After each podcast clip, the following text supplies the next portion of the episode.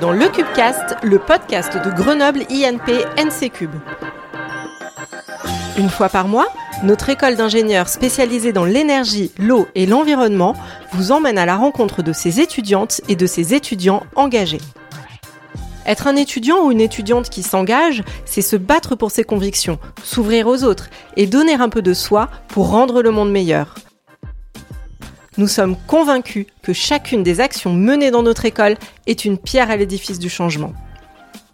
Dans ce quatrième épisode de Le Cubecast, on vous emmène à la rencontre d'Adèle Bruyère et de Nathan Pitilion, tous les deux élèves à l'école, pour évoquer la question de la précarité sous deux angles différents, bien que liés, la précarité énergétique et la précarité menstruelle. Pour soutenir ce podcast, parlez-en autour de vous et partagez-le au maximum. Bonne écoute Bonjour Nathan, bonjour Adèle. Bonjour. Bonjour. Euh, merci de participer au podcast de l'NC Cube. Alors d'habitude, on demande en fait aux participants de se présenter l'un l'autre, mais aujourd'hui, en fait, on va pas pouvoir le faire parce que euh, parce que vous connaissez pas. D'ailleurs, euh, euh, Nathan, euh, com- comment s'appelle cette personne à côté de toi? Donc je fais l'interview avec Adèle. Adèle, tu es sûre? Je suis sûr. Bon, ça fait environ une minute que tu le sais. Euh, Adèle, je te présente Nathan. Euh, ce qu'on va faire, c'est qu'en fait, chacun va se présenter et puis ce sera tout aussi simple. Donc vas-y, Nathan, si tu veux commencer. ok. Bah, du coup, euh, je m'appelle Nathan Pitillon. Je suis euh, en, en troisième année à l'INSECUB. Donc là, je fais le semestre piste en ce moment. C'est parcours pour une ingénierie sobre et techno-responsable. Donc un semestre à choix. Et euh, en, vrai, normalement, je serai en quatrième année parce que j'ai fait une césure. Et euh, c'est dans cette césure où j'en ai profité pour faire un, un stage sur la précarité énergétique à la chaire Hope, qui est Mhm. rattachée à la Fondation Grenoble BNP. Je suis aussi parti en Bulgarie. Et avant ça, bah, je faisais la filière mécanique énergétique. Donc voilà pour mon petit parcours euh, à l'école. Et euh, sinon, euh, je suis... Je suis passionné de musique, j'aime beaucoup les low-tech et euh, Mm. j'aime beaucoup l'art en général. Voilà, globalement. Très bien, merci beaucoup. Et donc aujourd'hui, tu es là pour nous parler de précarité énergétique, qui est ton sujet de, de prédilection. Oui, c'est ça. Mm. Adèle, maintenant, s'il te plaît? Euh, je m'appelle Adèle Bruyère. Euh, je suis actuellement du coup en deuxième année à l'NC Cube dans la filière euh, I2E. C'est ingénierie de l'énergie électrique. Je suis également au BDE. Mes responsabilités, c'est principalement le pôle communication. Mais je m'occupe aussi de distribuer et de ravitailler les protections hygiéniques au sein de l'école dans les toilettes. Donc euh, à part ça, je fais du volet et j'aime beaucoup la musique. J'ai appris la guitare et l'alto violon. Très bien. Comme on le disait, aujourd'hui, on va aborder le sujet de la précarité. On va se focaliser notamment sur deux types de précarité, la précarité énergétique et la précarité menstruelle. Nathan, est-ce que tu peux déjà nous définir le terme de précarité énergétique, s'il te plaît? Oui, alors en fait, euh, dans la première définition qu'on peut citer, c'est celle de la loi française de 2010, qui dit qu'en fait, euh, toute personne qui a des problèmes pour satisfaire à ses besoins élémentaires en énergie, soit pour des raisons financières ou euh, euh, de conditions de logement, euh, est en situation de précarité énergétique. Et l'indicateur utilisé, c'est de dire que les personnes, s'ils mettent plus de 8% de leurs revenus à l'année dans leur facture d'énergie, on peut considérer qu'ils sont en précarité énergétique. Mais ça, on va regarder ça dans les, les 30% des gens les plus pauvres en France. Et après, plus concrètement, c'est bah, par exemple avoir froid dans son logement, chaud, avoir un logement qui est très humide, euh, avoir des difficultés à payer ses, ses factures à la fin de mois. Est-ce que, à ta connaissance, c'est une problématique qui est rencontrée par les étudiants? Alors, euh, à mes connaissances, oui. C'est pour ça qu'on a voulu faire un événement euh, journée contre la précarité énergétique qui était spécialement dédié aux étudiants. Et en fait, euh, ce qui nous a mis la puce à l'oreille, c'est qu'il y a une étude du baromètre de l'énergie qui dit que ben, les étudiants, les jeunes en fait, plus généralement, seraient, euh, auraient plus de points. Euh, ce qu'on appelle points, c'est dans les statistiques, en fait, ils, vont être, ils, ont, ils ont été signalés comme plus touchés par le froid par rapport à la moyenne nationale. Euh, aussi, plus, enfin, ils ont eu des coupures d'énergie un peu plus facilement. Et donc, en fait, il y a cette alerte-là au niveau des statistiques sur les jeunes. Et en plus, si on va questionner des étudiants, donc il y a des témoignages là-dessus, on se rend compte qu'il y en a beaucoup qui sont touchés et aussi qui vont pas du tout aller demander les aides, pas du tout se signaler, euh, comme si c'était quelque chose de normal. L'idée un peu du premier logement, on découvre les choses. Mm. Et euh, Mm. donc, euh, c'est carrément une population touchée, voire plus touchée. Adèle, euh, de ton côté, est-ce que tu peux nous définir, s'il te plaît, le terme de précarité menstruelle? Et euh, pareil, même question, est-ce que à ta connaissance, c'est une problématique qui est rencontrée par les étudiants? Euh, alors la précarité menstruelle, c'est la difficulté à s'approvisionner des protections hygiéniques. Donc c'est un sujet qui touche principalement les femmes menstruées, donc principalement les étudiantes qui sont en situation de précarité et aussi les sans domicile fixe. Euh, donc euh, c'est une euh, problématique qui est quand même assez présente puisqu'on le rencontre tous les mois et ça représente une grosse partie du budget. c'est environ 10 à 15 euros par mois parce qu'il faut compter les protections mais aussi les médicaments, les, les, les, linges, les mm. culottes tachées. Et donc, ça représente finalement un certain coût de vie et surtout tout au long de sa vie, en fait. Tout à fait. Et donc, est-ce que c'est une problématique qui est rencontrée par les étudiants? Euh, Oui, je pense que oui. Euh, c'est vrai qu'on n'en parle pas souvent parce que c'est un sujet qui est quand même assez tabou, mais euh, je pense que c'est assez rencontré. Et il y a une statistique que j'ai vue passer et c'est assez alarmant, c'est qu'une fille sur trois, enfin une étudiante sur trois, en fait, utilise des protections trop longtemps en fait. Hmm. Et c'est des, c'est un problème puisque euh, ça peut engendrer des problèmes euh, de santé euh, mm. comme le choc toxique ou alors avoir des, des, répercussions sur l'hygiène de vie. Mm. tout à fait. Qu'est-ce qui vous a poussé tous les deux à vous intéresser à ces thématiques dans une école d'ingénieurs? Quelles sont vos motivations? Est-ce que tu veux commencer? Allez. Euh, alors, bah, déjà, je suis une fille, donc euh, je mhm. suis un peu touchée par euh, ça. Et bah, le fait d'être étudiante et également dans le BDE, ça me pousse à avoir un levier d'action sur certaines choses. Et là, par exemple, l'idée de mettre à disposition des protections hygiéniques dans les toilettes, c'est un sujet qui m'a tenu à cœur. et enfin, ça me semblait important de, de le faire perdurer ça a été installé, j'ai envie que ça continue, donc euh, c'est pour ça que régulièrement on va en remettre euh, dans les toilettes. Enfin oui, c'était un, peu une évidence de, faire mm. ça. Après, pour la précarité énergétique, bah, je pense que du coup, on a aussi choisi cette école pour les thématiques bah, du réchauffement climatique et de pouvoir, en tant qu'ingénieur, avoir des, pareil, des leviers d'action sur ces thématiques. Oui, ça Nathan, tu peux compléter peut-être? Carrément. Ben, moi, je suis, je suis d'accord. Euh, précarité énergétique, c'est via les thématiques de l'école. Donc, euh, par rapport à ce que tu as dit, je suis vraiment d'accord. Et, euh, et, aussi, c'était intéressant d'aborder cette thématique parce que on peut avoir l'approche technique ingénieur. Donc, bah, on a un problème d'énergie, comment on va la distribuer, comment on peut améliorer la performance énergétique, des manières de, de, produire, etc. Donc ça, ça reste des questions techniques. Et pour autant, on voit qu'il y a quand même un, un souci, parce que bah, précarité énergétique, ça représente, euh, on va dire, à peu près 11% des personnes en France. Donc mmh. c'est pas du tout négligeable, c'est plus de 3 millions de personnes. Et en fait, vu qu'on a une approche technique, il y a tout qui peut fonctionner sur cet aspect-là, ben n'empêche que ça marche pas. Pourquoi ça marche pas? Et donc en fait, euh, venir s'y intéresser euh, sous un autre œil aussi que l'œil, mmh. l'approche technique, trouve ça super intéressant. Et euh, l'énergie, de manière générale, euh, comment la distribuer, qui l'a, euh, comment les gens l'ont, est-ce que tout le monde en a? Je pense que c'est des questions qui vont avec le métier d'ingénieur. Et enfin voilà pourquoi je me suis intéressé à ça. Et je trouve ça trop bien que ben, le, enfin toi qui es au BDE, tu utilises le fait d'être au BDE pour t'intéresser à la précarité menstruelle ou d'autres précarités. Et bah, j'ai envie de dire que souvent les précarités elles viennent, elles viennent ensemble. et du coup c'est ça fait un problème multiple. Justement, un Français sur cinq est actuellement en situation de précarité énergétique, euh, selon l'Observatoire national de la précarité énergétique. C'est-à-dire que ses dépenses d'énergie dépassent 8% de ses revenus, comme tu nous disais euh, tout à l'heure. Euh, d'où les problèmes de santé publique et de situation d'exclusion. quelles sont les solutions pour lutter contre la précarité énergétique? Du coup, pour moi, il y a deux réponses. Moi, je me suis particulièrement intéressé au sujet étudiant. Donc euh, là, on a c'est des ressources euh, à, créer ou à aller chercher, etc.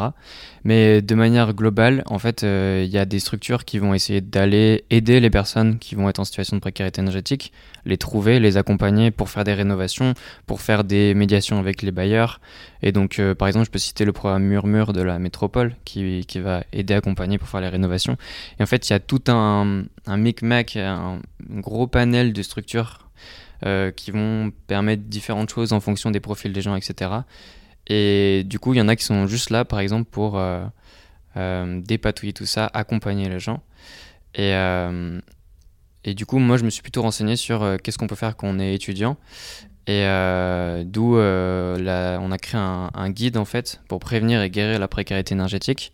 Mais globalement, les solutions, c'est surtout de, quand on choisit son logement, de faire attention aux critères énergétiques, d'essayer de les prendre en compte. Euh, ensuite, quand on est face au problème, il y a des gens qu'on peut contacter pour être euh, aidés. Euh, vérifier que le logement est bien décent, par exemple. Donc ça, c'est important. On peut avoir des aides financières. être accompagné dans la discussion avec le propriétaire, du coup, pour faire des travaux. Et après, il y a des petites techniques DIY, si je puis dire, des petites astuces pour avoir moins froid, moins chaud, mais globalement, euh, ça passe quand même par le choix du logement et euh, la rénovation. Est-ce que c'est toujours une question de coût? Est-ce que euh, les, étudiants les plus pauvres ont des logements, je ne sais pas si on peut dire insalubres, mais est-ce qu'ils sont du coup en précarité énergétique? Et ceux qui ont les moyens ne le sont pas? Ou est-ce que c'est beaucoup plus compliqué que ça? Bah, moi, je dirais que c'est plus compliqué que ça, mais euh, c'est sûr que si on a un logement qui, euh, bah, qui va être très peu cher, c'est qu'il y a des, des, raisons derrière, et donc probablement il sera, euh, il sera moins bien isolé, il y aura plus de problèmes énergétiques. Mais ça peut dépasser ça dans le sens où, par exemple, dans le cas des étudiants, le premier critère, ça va être le prix, la localisation, où est-ce qu'il est, mmh. et les critères énergétiques sont pas du tout là. Donc, mmh. qu'on soit étudiant aisé ou pas aisé, on, on peut avoir des problèmes Adèle, euh, le bureau des élèves a mis en place depuis deux ans un dispositif qui permet de lutter contre la précarité menstruelle. Est-ce que tu peux nous en dire un petit peu plus, s'il te plaît? Euh, alors c'est une initiative qui est à la base euh, menée par Polytech Grenoble et comme ils font partie du réseau INP, on a pu bénéficier justement de leur réseau pour récupérer et être en partenariat aussi avec une association qui nous fournit une protection hygiénique. Et donc, euh, nous, en tant que euh, B2 à l'NC on a juste, entre guillemets, à les appeler pour en avoir, mais c'est eux derrière qu'on fait toute la démarche pour euh, s'approvisionner correctement. Et nous, notre rôle, ça va être justement de les mettre dans les toilettes, de faire un petit peu de communication là-dessus pour leur dire aux filles, bah voilà, c'est gratuit, vous pouvez en, en, prendre si vous en avez besoin. Et qu'est-ce qu'ils le financent? Euh, je pense que c'est l'État, puisque l'année dernière, euh, une loi est passée disant que les, protections hygiéniques allaient être gratuites et installées dans les universités françaises. Et donc, euh, c'est un peu grâce à ça qu'on peut avoir des protections hygiéniques gratuites dans nos toilettes. Ok, et, cette problématique, elle a été apportée à l'origine par deux jeunes hommes hein, du BDE qui ont été sensibilisés à cette question par rapport à leurs copines de l'école. Qu'est-ce que ça t'inspire par rapport aux relations hommes-femmes? Euh, bah, je trouve ça génial. Parce que ça peut être un problème euh, majoritairement féminin. Euh, les hommes sont forcément touchés parce qu'on vit ensemble. Hmm. Et, et, oui, je trouve ça génial que les hommes s'intéressent à ça. Hmm. Et c'est ensemble qu'on va pouvoir avancer, résoudre en fait des, des, problèmes au sein de la société. Donc non, je trouve l'initiative géniale. Et oui, il n'y a pas que des filles qui doivent s'intéresser à ça, sinon hmm. on s'en sort pas. Donc vraiment. De plus en plus, tu trouves, non? Ça, ça c'est en train de changer? Je pense, oui. Mm. Enfin, déjà, le fait d'en parler, ça aide énormément. Et euh, oui, juste réussir à lever les tabous autour des règles, ne plus dire euh, ah, j'ai mal au ventre, j'ai mes ragnagnas ou des choses comme ça. Bah voilà, juste poser des mots et dire clairement que oui, j'ai mes règles, oui, j'ai mal au ventre et tout le monde peut le savoir, c'est pas grave. Et donc, euh, juste ça va nous faire avancer. Quoi. Ouais, d'accord. Nathan, euh, tu as été chef de projet euh, de la journée contre la précarité énergétique étudiante dans le cadre de la chaire d'excellence Hope, lancée par Grenoble INP en 2018. Peux-tu nous parler un peu de cette chaire et notamment de la journée de lutte contre la précarité énergétique à Grenoble? Bah, La chaire Hope, euh, c'est un projet qui a duré trois ans.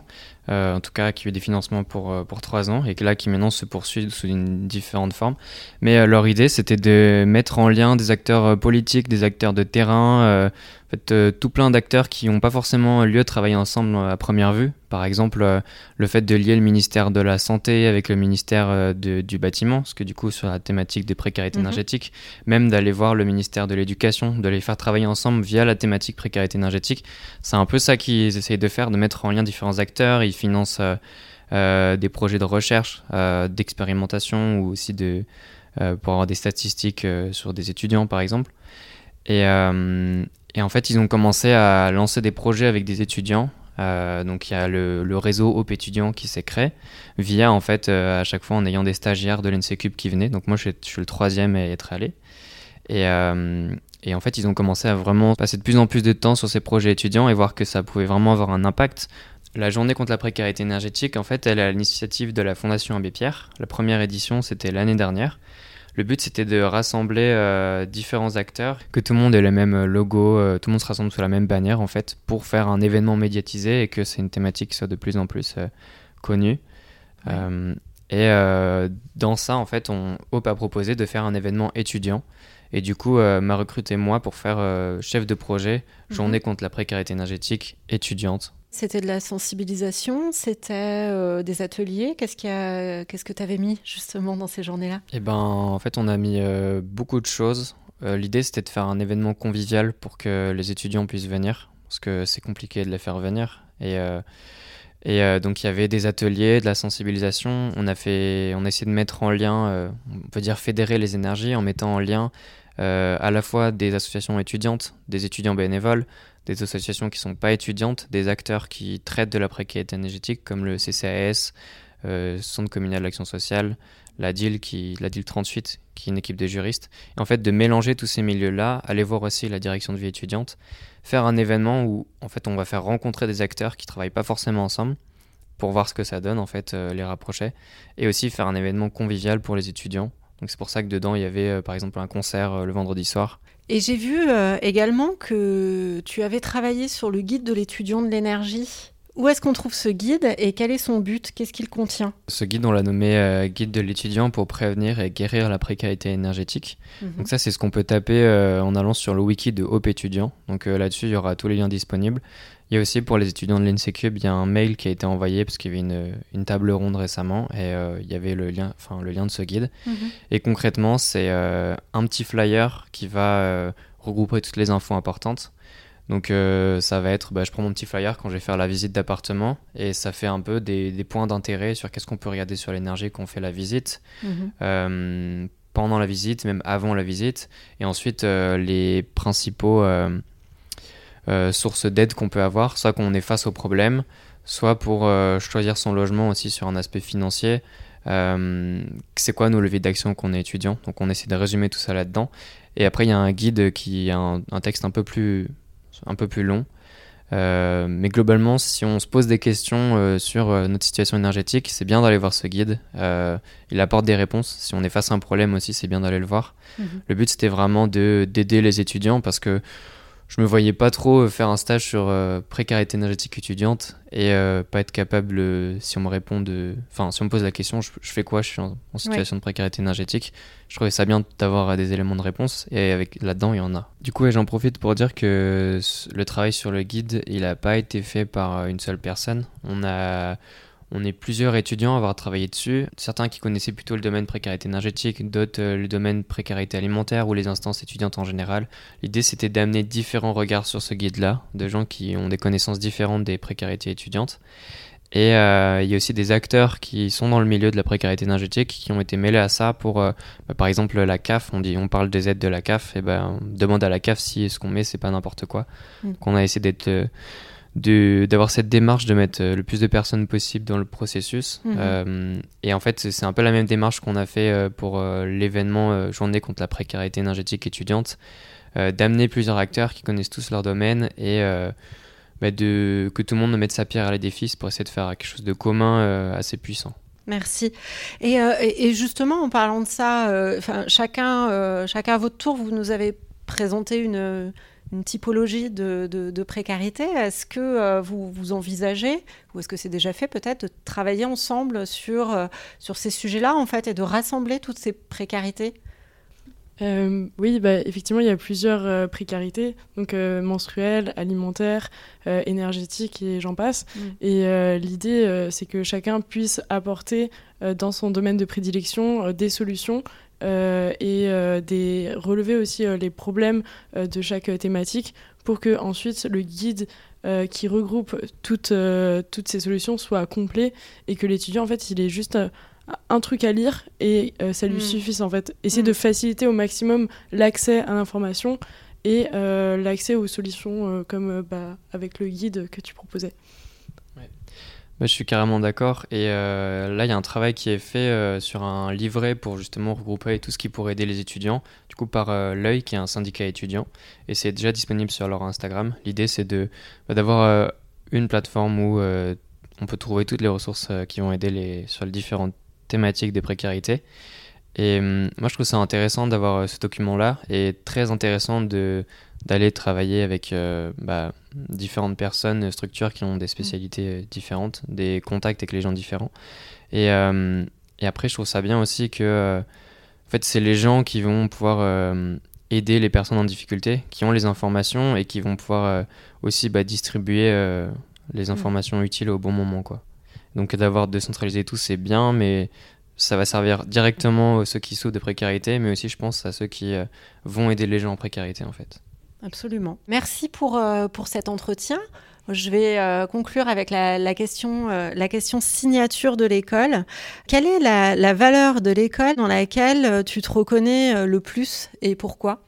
Moi, ce que j'aime beaucoup dans cette école, c'est l'ouverture des, des, enseignants, de la directrice, directeur des études, toutes les personnes qui travaillent ici sont très ouvertes pour euh, les idées des étudiants, euh, laisser, euh, bah, laisser en tout cas dans mon cas, ils ont laissé mon énergie, bah, j'ai pu la mettre où je voulais en fait, la mettre à fond dans mes projets, et, et ils ont été carrément ouverts à ça. Donc euh, que ce soit pour euh, ben, intégrer cette école, euh, mes choix de, stage, mes choix de tout ce que je vais faire pendant ma césure, même de mon, PFE là maintenant, ils sont très ouverts sur le fait que j'aille dans une association, peut-être faire un service civique, des choses comme ça.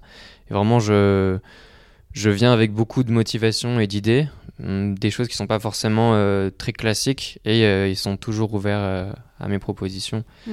Et ça, pour ça, ouais, je me sens, mmh. je me sens bah, ouais, accompagné pour faire ce que j'ai envie et ça, ça fait vraiment plaisir.